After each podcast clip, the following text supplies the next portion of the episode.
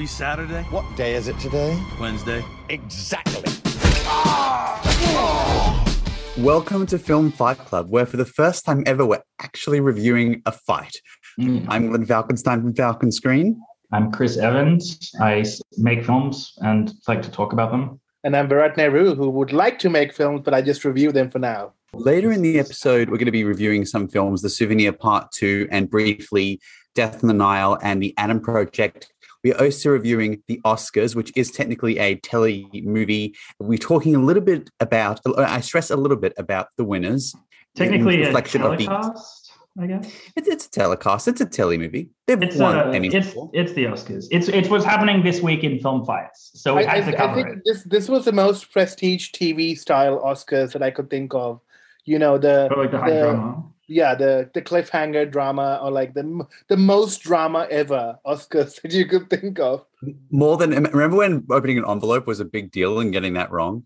Yeah, So remember when? Oh, there was. This may be one of the big controversies. Remember when not the Green most Book This is actually probably the biggest Oscar controversy ever. affecting the Oscars because it involves a criminal act allegedly. Now, to be clear, we're recording this on Monday night, so we don't know what has happened in the two ensuing days. I've heard Chris Rock uh, has uh, chosen not to press charges. yes, he hasn't. Yeah, Okay, that's uh, well, that is at his discretion. But uh, w- w- essentially, if you have not heard, what we are talking about is Will Smith approaching Chris Rock, the host, on You've the stage. heard. and punching him. This was in response to a joke Chris Rock made about Will Smith's wife, Jada, wife Jada Pinkett Smith, um, in the context of, well, it was a, as you said, it was a joke about G.I. Jane, which we'll get into a little more detail. Let's be very clear. Someone, doesn't matter who, someone walked up to someone at an event, an event that was also lively broadcast millions around the world, hundreds of millions, punched this person, committed what by all accounts appears may very well be an act of assault, wasn't is dragged assault. off wasn't dragged off stage, wasn't removed, and was later given an award and a standing ovation instead. This is the thing we're dealing with right now. Yes. The question is Are the Oscars going to censor him in some way? Are they going to demand an apology to Chris Rock and, uh, you know, a, a um, more forthright declamatory statement that what he did was wrong? Um, beyond the kind of dancing around it slash justifying himself, which he did on stage. I read it as Um, justifying himself and I- not limited to removing him from the academy. Yeah, um, some people are talking about that uh, the the award should be rescinded. Um, it's very very it's- strange. It's split. There, there's definitely a section that believes that Rock went too far and he had it coming. Well, So Rock this- did this go all- too far. That's Yeah. the thing. This is a test of what you really believe. Everyone through all the nut, like I, I think. Uh, here comes my anti woke rant. Everyone in Hollywood loves to display. Um, here comes virtue signaling, right? It the, all through the Oscars. There were all these buzzwords about um, the ways that we're representing diversity and standing up for women and blah blah blah blah blah blah blah. And part of the, the buzzword dropping through this, a phrase that came up a few times in the context of gags, was toxic masculinity, right? Um, it's easy to just be like, haha, toxic masculinity so bad. But the, the test of what you actually believe um, and whether you're really more conservative than you like to portray yourself is whether you look at one of these things and go, well, an eye for an eye, he had it coming. Let's be clear, right? As far as I see it, Chris Rock's joke was really poor comedy ethics, making fun of a woman for hair loss from an illness. It's understandable why Will Smith was incredibly upset, but you can't do that when Yeah. you're about to receive that kind of honor. But You not just that. You can't just do can't that. do that. It, does- it Yeah. doesn't matter Full whether stop. you receive an honor Full or not. stop. The fact that he received the honor after that puts them in such a difficult position. And it's like, and it's all about this guy. Yeah, it's an act of rage, but it's all about a guy coming up on stage using physical violence to defend his wife's honor. And then getting up on stage and rather than saying what I did was wrong, though he did he did kind of apologize, but saying like, well, love makes you do crazy things, and I'm being called upon to defend my family, all this justifying stuff. Uh, right. Okay, let's be clear. You can't ever do that. You especially No. can't do that when you have such a pulpit and are looked up to by so many, especially as someone like Will Smith. It takes an extreme goal to get up later and talk about how we're here representing people and setting the example in amongst the greater ethos of the Oscars and do this. He is teaching people that this is absolutely okay. Yeah. As an aside, before I get into the um, particular joke, Will Smith became famous. There's a lot of Fresh Prince yeah. riffs off this right now on social media. Will Smith became famous on a show, a beloved show, which I watched as a kid, about someone who got in the fight, wasn't supposed to get in the fight, and therefore was punished and moved away. And now we see him 30 years later going up a punching man for making a joke. Now, this joke was, I agree, disgusting. Yeah. It was inexcusable. What Smith did in response was also inexcusable. But more to the point, the, it's the Oscars. The yeah. nature of the joke Rock made is not only standard down punching fare for the Oscars, it's pretty regular stuff for Chris Rock. If you go to the Oscars and one hosted by Chris Rock, yeah, this is pretty par for the course. So you have the choice, and that's not to say it's acceptable, but you have the choice to not go, to not stay. Smith could have walked out at that point and made a bigger point, You're or right. tweeted about it afterwards he to his millions out. of followers, or do what I did and what many others did, and just he also could have just yelled out at him and said, "This is, you know, you don't humiliate my wife like that. That's low." And which is, would have made the point without actually committing a allegedly an act of assault. I mean, that, that's, let's, that's be, not, let's be real. It's assault. That's, yeah, that's not just a only controversial moment. Just before that, Amy Schumer made a pretty distasteful joke about uh, Kirsten Dunst being a seat filler, and Jesse Plemons wasn't very happy about that either. He could have uh, very easily responded in a much more different way. I mean, are well, that's we funny. Are we excusing just violent acts for well, just, bad jokes? Well, actually, um, the the whole thing to me is it's funny you bring that up um, because that makes part of the larger picture of how weird yeah. this whole broadcast was about gender roles, right? The whole thing was like we're going to have a bunch of women as hosts, where the primary gag a lot of the time was like we're really horny for the guys, and they kept doing riffs on look at how horny we are for these for these guys. Hilarious, like that Amy, like that that Amy Schumer joke with Jesse Plemons joke was that.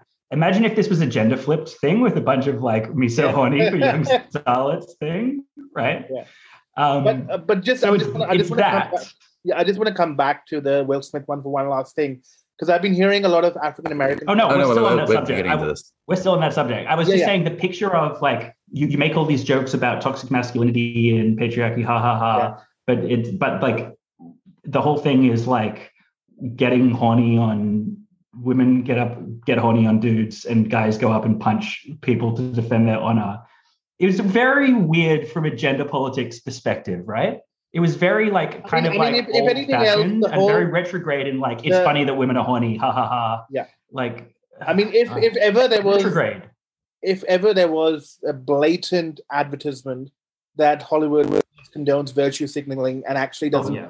believe in any of the things it's actually trying to set out, this was the perfect example of that. And the also, ceremony was a perfect wake up call. Hollywood is the patriarchy. The Academy, the society isn't all like the Academy is an old patriarchal institution, and a lot of the you know the Old Testament stuff comes out where it's like, well, he def- he, he, he said a, a, terrible thing about his wife, you know, in the context of a joke, he had it coming. Like, do you, is that what you? If we if they don't respond to this and just let the moment be, as Glenn was saying, they've essentially endorsed this act of violence, and, or at least said it's okay given the circumstances. And let's be very clear on something else. I mean, the hosts, the, the Oscars have been plagued fairly by hosting controversies or having people wanting to host this year. I can believe someone wouldn't want to host any subsequent year if this if this is certainly the case. More to that I point, Oscars are finished Chris, now in some way. Like this might be it. Abs- like absolutely, they were finished culturally years ago. Now this is more than that.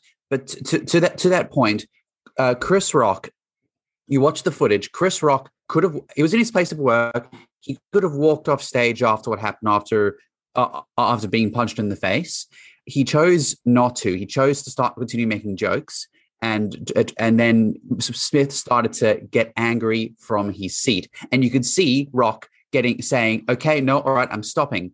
He was visibly mm-hmm. intimidated. Mm-hmm. He was visibly scared. Was. Let's be very clear on this. A man was visibly intimidated and punched by another man and was just expected and did to continue. I can't, to, and uh, with, with the him sitting in the audience the whole time and then being lauded, I can't imagine anyone wanting to host in any other year, not simply because of the, what the cultural uh, culturally Oscars have become, but because they're not the, the organizers just aren't promoting a safe But environment. That's frankly. also like this is the culmination of this trend. When you guys mentioned Ricky Gervais earlier, this is a culmination of the the mean Oscars gag, right? Like the mean ribbing thing, and like let's how far can we push it? And then something like this happens, and it's like, what's the whole what's the point of all this? To try and drag people to uh, the telecast when no one cares anymore, but may, like maybe we'll create a violent situation by ribbing people in cruel ways.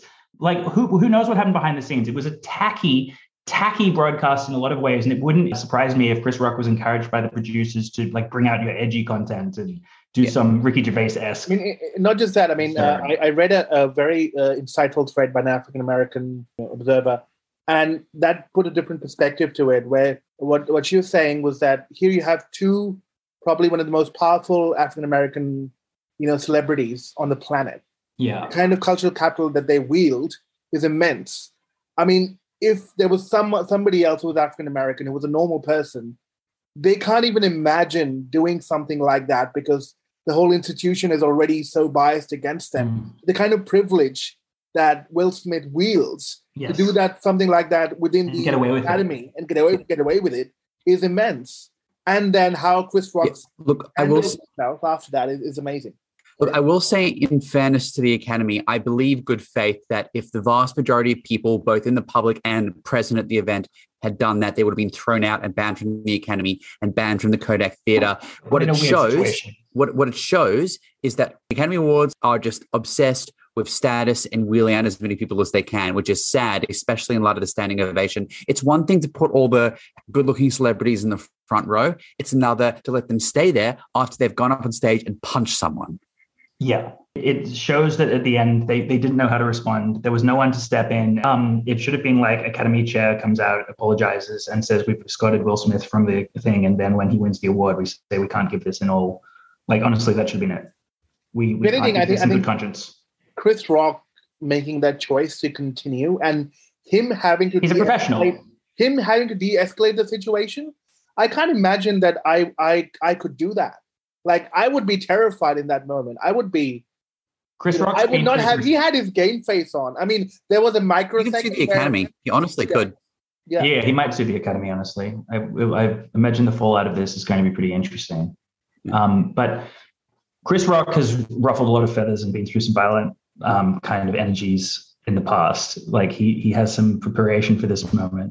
i know but like this This was like another level. i mean this is the academy and the oscars where Yeah. It is probably you know the pinnacle of people behaving themselves and them trying to maintain decorum and it this is you know it's like the wimbledon of, of movies essentially if i have to Mhm. come up with an analogy where everything is Richard. prim and proper yeah And, and I've got to go further there to, to, to all the things we are talking about earlier about setting an example. Way to go, Chris Rock, for keeping you cool, not hitting the man back, and setting a better example. Sure. yes Yeah, Absolutely. And, and I and I say that wi- notwithstanding again the lousy jokes he has made now and in the past. He, he also has made, in fairness, some very excellent Sure. comedy. yeah. Oh yeah. Chris Rock's one of the great comedians. No question. Right. Like, he's Yeah. great. but the Um, fallout the but- fallout of this is once again we're perpetuating that african american people can't control their temper the kind of you know uh, is that uh, image. yes that image of that it, it, it's for people outside violent and, and who African are actually male part of kind of society they just have to then deal with that kind of stereotype all over again. ho- ho- Hold on a second. Are you saying that the response to this has perpetuated that idea? Uh, there, there are a lot of uh, African American observers who were watching the telecast who felt afraid that this Will Smith doing that is just going to backfire on them in wider society when they have to go out. It'll be, you know, if Will Smith behaves like that, then probably because he's representing so much of the community that Mhm. it's like, oh, you know, so many African Americans would also behave like that. Because Isn't it interesting how- can't control his temper, then how can you?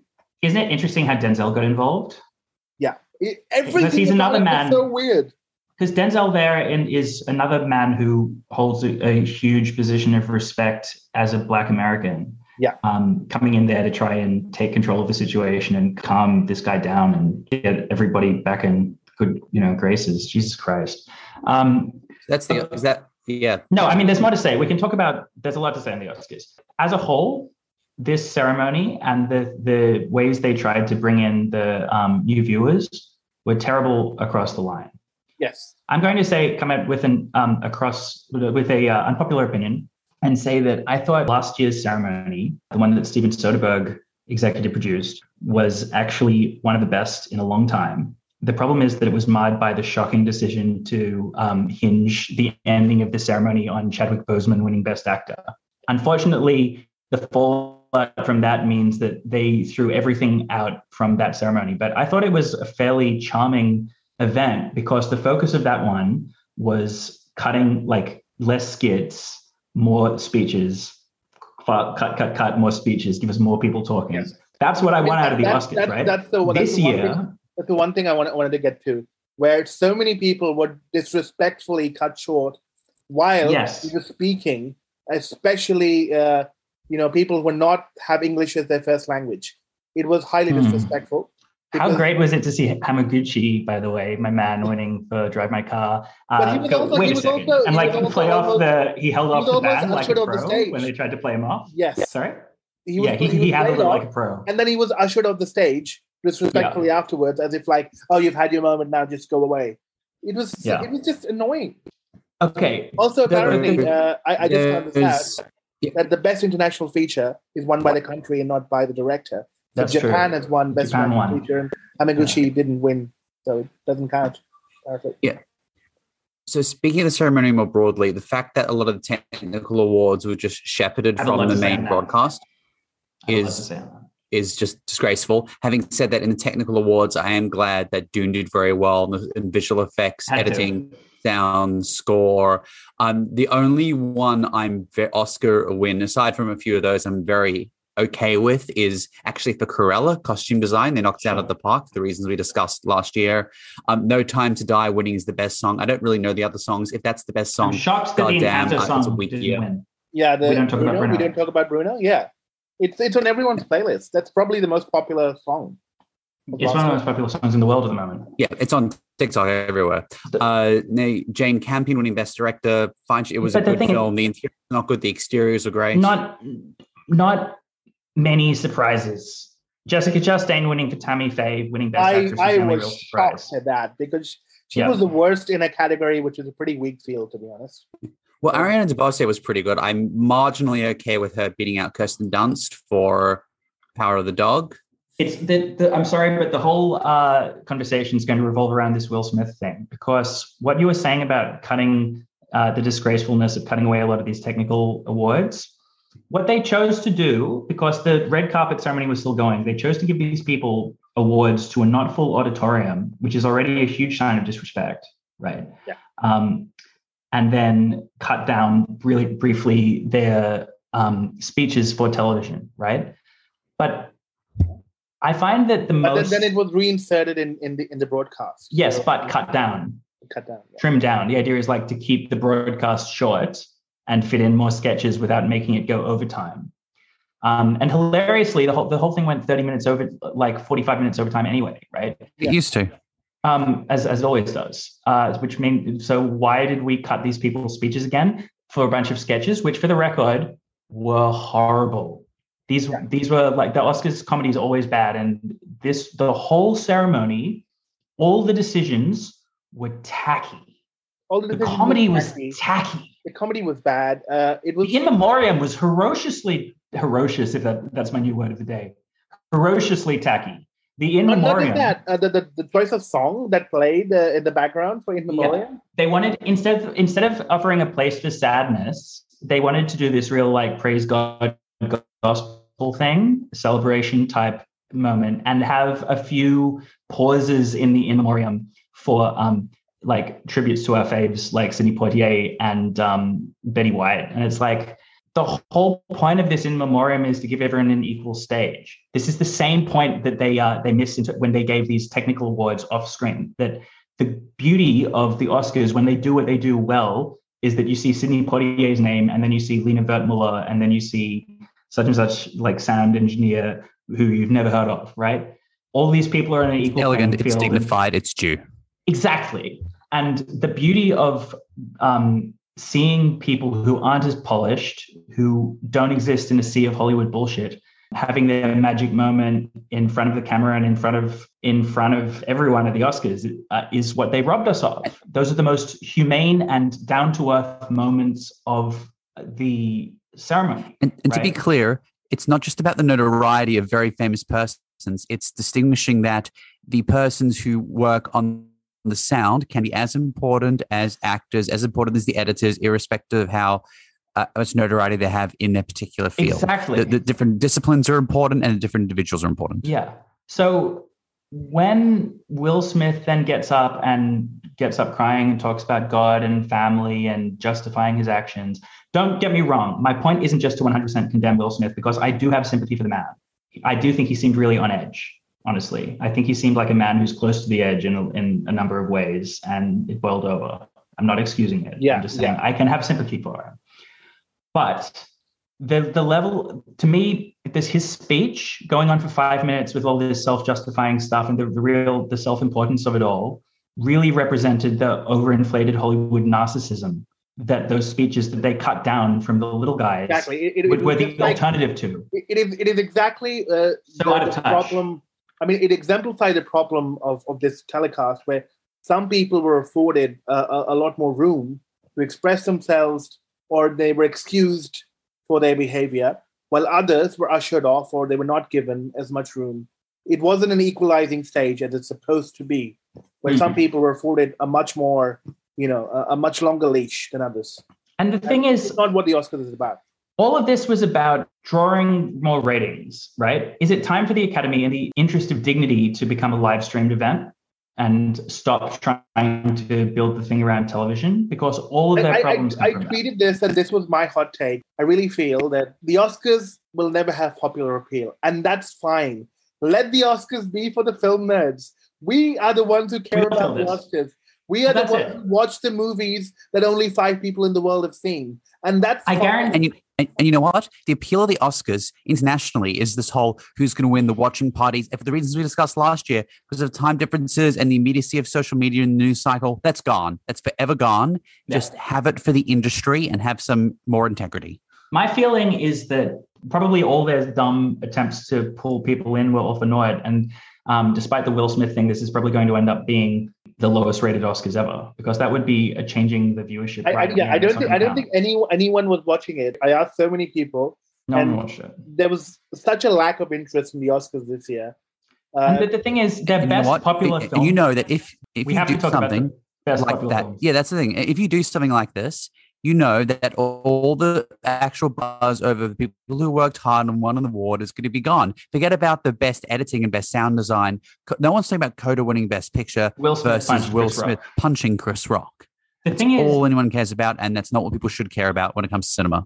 that's it. It's the, the circus aspect of the Oscars has completely dwarfed everything else. And if, if that's what the response of the Oscars is to get more people in, is to create controversy, Then they should die. Then they should die because the Oscars is not about, you know, the people. It's about the craft. It's about honoring the the films. And eventually nobody's talking about the films or the categories of the films that have won. For the record. People who contributed to that. They're only talking about this one moment in, in the entire broadcast, which frankly is a low point in history. I'll talk about another funny moment, which was um, this the culmination of this best popular film thing with like the to- the best movie moments of the year and the best uh, the, The- the- best the movie- Flash? best popular film of the year. So it was a back to back Zack Snyder Twitter trolls taking it out. I will say that if you're going to go for a fist pumping blockbuster get up and cheer moment, I think Flash at the end of Zack Snyder's Justice League 100% deserves it. For me, that was like the best blockbuster action moment of the year. But also, gonna give it also, also, I think this deserves. I, I, I, I think I think that was also the funniest gag of, of, of, of Oscars. They were making fun of themselves as if like, ha ha ha, you know, a, a superhero film is the most watched thing in the, and we can acknowledge superhero movies, guys. Don't worry about it. I liked it. It was funny. Is Um, that but, but also Army of the Dead, most popular film. It's Oh, such a God. whatever No, it's, dumb not, it's Netflix not. filler It's also trash. not. ah, yes, most popular film? But like Um, there was a long time devoted to this countdown for Yes. like the most popular moments and then the most popular film. It took up so much time. They did dumb things like Kelly Slater, Shaun White, and Tony Hawk present 60 years of Bond montage. Like, Yes. who do they think this is? Who like we're pretty extreme, but Bond's cool extreme too, huh? Like, who do they think is going to enjoy this? Also, is it for? also like the, You the know? American, the American audience doesn't really care about Bond as much. It's always been Oh, they do. British. They, they, They like they really do. Really? Yeah, Absolutely. they like Bond. Yeah, it's that's that's very popular now, and there's going to be a Bond TV series now that Amazon have Oh, really? bought it. Yes, What? that's Amazon's new thing. We're going to make a Bond TV series. God help us! Yeah, it's a terrible idea. It's a terrible idea, No. and Sorry, world I'm, I'm is- is over. real time. the Oscars isn't the worst. The, the, the thing they have with Oscars is the worst thing that happened, at least in film today. So, Oh, uh, what else? sh- sh- Okay, sh- I'm, I mean, I'm, gonna, I'm gonna talk about some of the good things. I mean, it's not. It was on. There's- there's good all- things? All bad. Yeah, I mean, Troy Kotsur winning uh, best uh, supporting actor. Speech was great. His speech was great. That was one category where I didn't think he would win, and it was it was nice to see that he won. You know, it was just like, oh, you know, because I was already heartbroken when Flee didn't win anything. Worst person in the world didn't win anything. Hmm. You know, the the, doc, the best documentary was a surprise to me. I At least Drive My Car took something. I, I- I was I hadn't seen Summer of Soul, but all the other documentaries were very strong, and I really did believe that either Flee or Writing with Fire would win Best Doco. but- Notably, after the Will Smith moment, which again, like I can't move away from, uh, that showed unbleeped on Australian TV, Yes, but bleeped on the American one. Um, but then we had but, we had uh, a dead air. the broadcast kept cutting in and out. So the Summer of Soul speech was completely lost. But what it was interesting seeing that begin because Questlove came up and started talking about his uh, father who died recently, but you could he almost immediately started like crying and trying struggling to hold it together. And I got the sense that he was, um, you know, he's talking about something obviously that is close to him, but I got the sense that he was emotionally on edge because of what had just happened with the Yeah, yelling. course. and I think everyone and- was. It was- you could feel his awkwardness even before he got up on his speech and he started to cry. And then our Australian broadcast cut out, so I don't know what happened. But you could feel that he was just shaken. You could feel it in the air. It overshadowed everything. It ruined the event. It did. It did. That happened. I mean, the good things, like you said, uh, Hamaguchi winning, uh, Drive My Car winning Best International Feature, which I mean, we'd all Sure. called it, and it, it should have won. And it, I almost expected Worst Person to take it. But actually, uh, this is the other thing. The international feature category was a lot stronger than the best feature film, and Oh. any of those films could have won, and I wouldn't be surprised. And I wouldn't. They were way better. What was, what was it? Hand of God, Flee, And Worst about Person in the World, Writing with Fire was, but Writing with Fire, Drive My Car. That's Yeah, amazing. it's That's like, That's an amazing. incredible compared to the best picture. yeah. Um, Why isn't the foreign film list just the best picture list? Sorry, what, why am I asking? Yeah, but um, God, the Os- yeah, they're finished. Jenny, right? Jenny, They- Jenny, they, they Ben's, revealed, uh, Cruella win, uh, speech was also very funny, and I, and I did uh, but that's it. It's the technical speeches mm, that yeah we love, Well, because the technical awards are always the best awards. They actually have some craft to them. and they've got people who aren't as polished. And like, I, I mean, you know what I like about it? It's always people speaking to particular industries, particular countries, to production houses, particular communities where you know that that house, this is the biggest Yeah. event of their career and everyone's thrilled and cheering somewhere. So that should be That's what it. the Oscars are about. More community based than here's Will Smith. Yeah, one of the things that Soderbergh's broadcast did very right last year was it tried to do a little bit um, more of like in the using the montagey bits to give you a little bit of understanding of like, oh, the sound people do this to introduce those categories. It should the Oscars should instead of trying to distract people with celebrity bullshit, should be about drawing people's attention to everyone who works together and the under thought about aspects of filmmaking. It should be about the industry saying, this is what we do and we're proud of it. But instead, they've revealed themselves to be all about power and ego And facile. above all else. Facile. Yeah, it's the Oscars. That's critical. yeah, it's it's pathetic, and that's the Oscars. We'll cover it again next year. God help us. Yeah. Uh, Christ.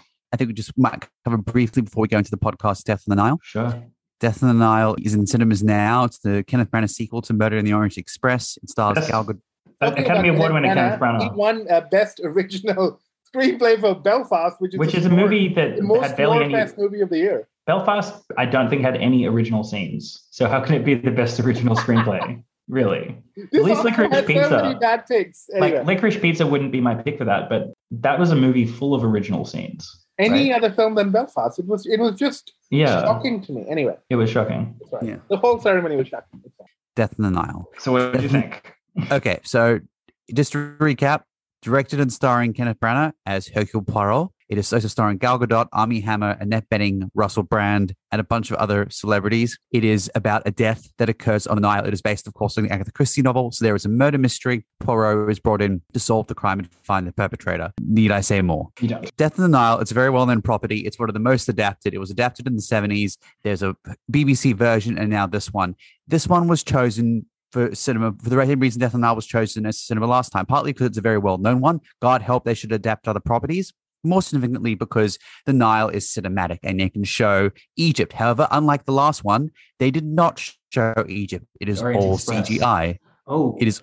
is it is this a all COVID fake. production? It's- This is Right. so I give some leeway. However, again, I draw a distinction between something that looks fake and something that looks not real. I'm okay with an artifice that looking not real, but trying to recreate Giza and the pyramids and the Nile as they did, and a lot of the historic sites.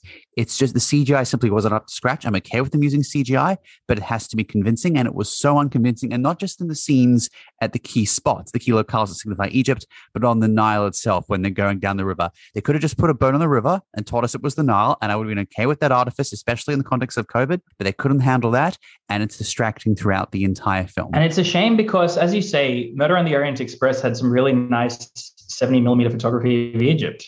So, man, yeah, so they've yeah, drops the ball on that one. dropped the ball big time. There is a little bit of inconsistency between the beginning of this film and the end of Murder on the Orient Express, but it's been five years, so I give them some slack. Whatever. Uh, the story is up to scratch. It's good. It's a good and above average Agatha Christie story, which I've always liked. Um, it's got a very good twist towards the end. One of the actually her cleverer denouements. The problem is the actors aren't very good. They're either not good or they're not trying. It's Russell Brand and G- Gadot and Hammer they both have a very limited range. They're good in some films, mostly they're not good.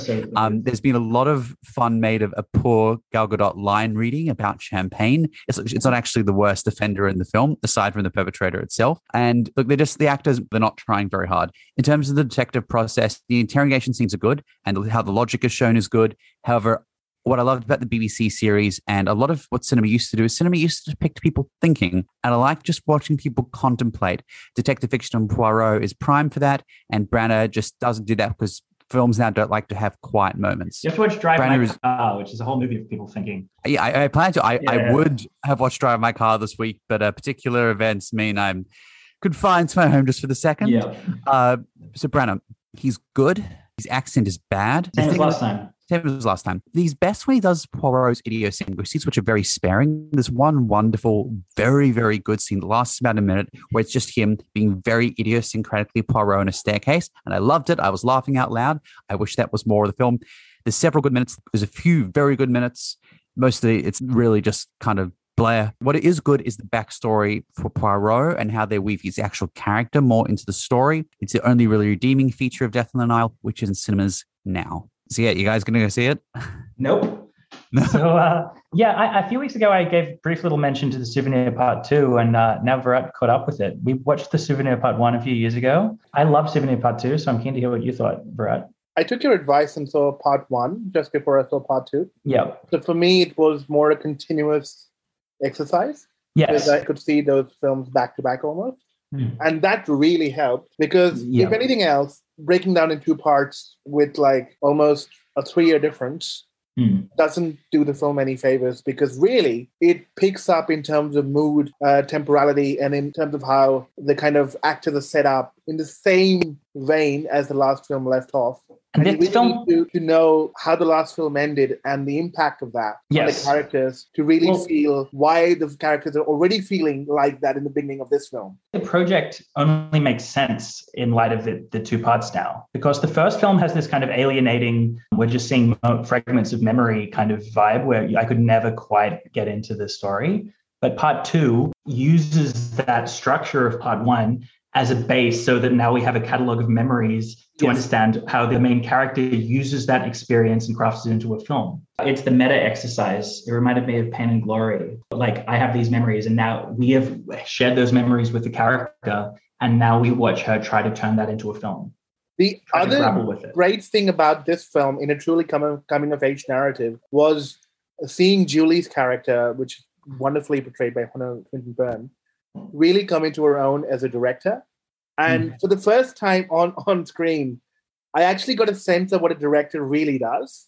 Like, you know, not just directing other people, but getting more confident into your own craft, saying Yes. no to people, negotiating with other people who are pretty confident, like talking to our DOPs and, you know, talking about camera setups and stuff. Like complete a lot of technical lingo. It's a great film on filmmaking. Yeah. Really honest one. It's And, the first uh, time like I could see the film and I thought I learned something about directing. Yeah, it makes wonderful. it that filmmaking is about people and processes, but it also, it must be said, captures in some of the sweeping shots of Richard Ayoade's film the awe of the filmmaking process and the majesty of it that's been so gl- glorified over the years in a way that doesn't feel like we're just going back to the well of glorious celluloid and that movie magic. Like it, I agree. it, it The- the it's capturing the- something of the complex awe. The in other thing, which I think is, is a nice companion piece to the film, is that so much of the film, Julie is negotiating with herself Mhm. and with other people about what she believes is the right thing. And she's never quite certain that this is the Mm. path she wants to take. And a lot of that in her personal life, where she's going through therapy, coming to terms with the past trauma that she's faced. I- And it's also sort of bubbling over the surface and affecting her filmmaking. And it, I like the through line that's been drawn about, you know, even when you make a film, you're never quite sure of the final product. So you kind of just go along by negotiating different choices you make with other people and you try to arrive at what you think could be a final impression of the kind of film that you want to make. And it's not the film you started out to make, but it it could be a completely different product in the end. So it's the evolution of the idea. But beyond that, um, let's to, to take the conversation back down down a few notches. I really liked the characters in this. Yeah. I thought, especially after the way part one was such an abstract. I- yeah, I didn't- I really liked how Richard Ayoade's character is expanded because he was a who As always, um, I really thought the way that the relationship between Tilda Swinton and Tilda Swinton. Yeah, she was very sweet, her daughter right? Yeah. it's a great um her character is much expanded from part one it's a really good film about dealing with grief that uses the filmmaking process as a metaphor as well as using the filmmaking process as a subject Yeah. um, it's a very complex multi-layered work of autofiction and i found it ultimately to be really moving and uplifting and uh, I wholeheartedly recommend the entire project, even if you weren't grabbed by the souvenir part one. It makes I a lot more I sense in light of the I would part. recommend that you know go watch part one before you go see part two. You because need it fresh in your mind. Yeah, yeah, that helped immensely because it's a mood piece in the end, and if you don't know the mood of the first one, it, it's Well, I think like pick- picking part up. one is a mood piece and part two is a character piece is how i would put it in a Um, strange way like part one kinda creates the mood of You emotion kind of you kind of need to you kind of need to know the world that it's operating in because part Yeah. part two doesn't really give you a preface. It's it just throws you in there already. And if you're not familiar with the, the kind of uh, you know pacing that it's beyond that it's beyond familiarity you need to know small little lines there's resonances to things that you definitely will have forgotten if you haven't seen the movie in three years so go watch it again uh, the souvenir whole project is finally finished and it's a great one Yeah. That is the souvenir part two. The last film briefly that we are covering is The Adam Project, which is screening on Netflix, which I caught, starring Ryan Reynolds, Jennifer Garner, and Mark Ruffalo. It is a time travel action film. Someone from the future, played by Reynolds, comes to forewarn of destruction. A young boy who he meets saves the day. The different take on this is that they're the same person, and it's the twist on the older identifying figure helping a young kid, but again, they are the same person. So it's a little bit different from a lot of sci-fi fare. It's a type of sci-fi plot which is usually relegated to indie fare. And also what I appreciate about this is that it doesn't take as convention the Back to the Future rules that is almost conventional wisdom in filmmaking now, that it is a paradox if you meet yourself in the past. A lot of um, more dependent sci-fi fare experiments with this lacking basis for time travel fiction. And I enjoyed that this kind of premise was a little more of a mainstream film. So it's a decent premise. Having said that, it's not a very good film because uh, so much of it relies on emphasis on action, and the action is not only bad, but it is overly irreverent.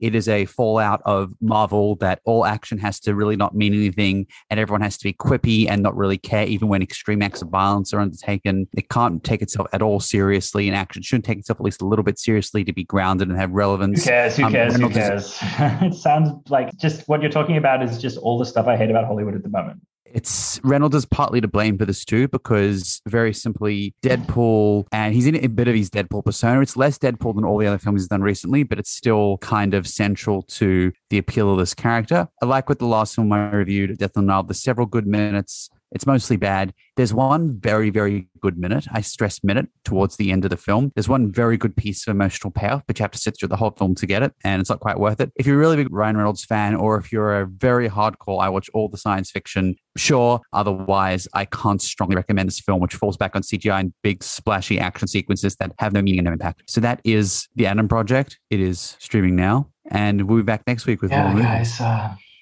I mean, how do you follow up this one? well, that, that's a question for the authors. How do they follow Isn't up? it? Isn't it? Yeah. Big question. And if there's a more revelations subsequent to this recording from I'm sure there's many to follow. yeah, Many, Smith many, will many much more. Chris Rock apparently has a more. press tour coming up uh, soon. in- Yeah, he's no, no. He's uh, he's doing a comedy tour in Australia. yeah, yeah. So, and I, and, and now a lot of people will be interested in asking him more about this. So, this story is not going to die down. Oh wait, no way. No, This is going to no follow way. him for the rest of his life, and Will Smith too. Yeah, it will. Don't underestimate the impact of this. Have a safe night. Have a good night. Enjoy movies. Enjoy good movies. Enjoy Good good movies, yeah, not necessarily the ones that won the Oscars. Here, here. And all. Night. Bye.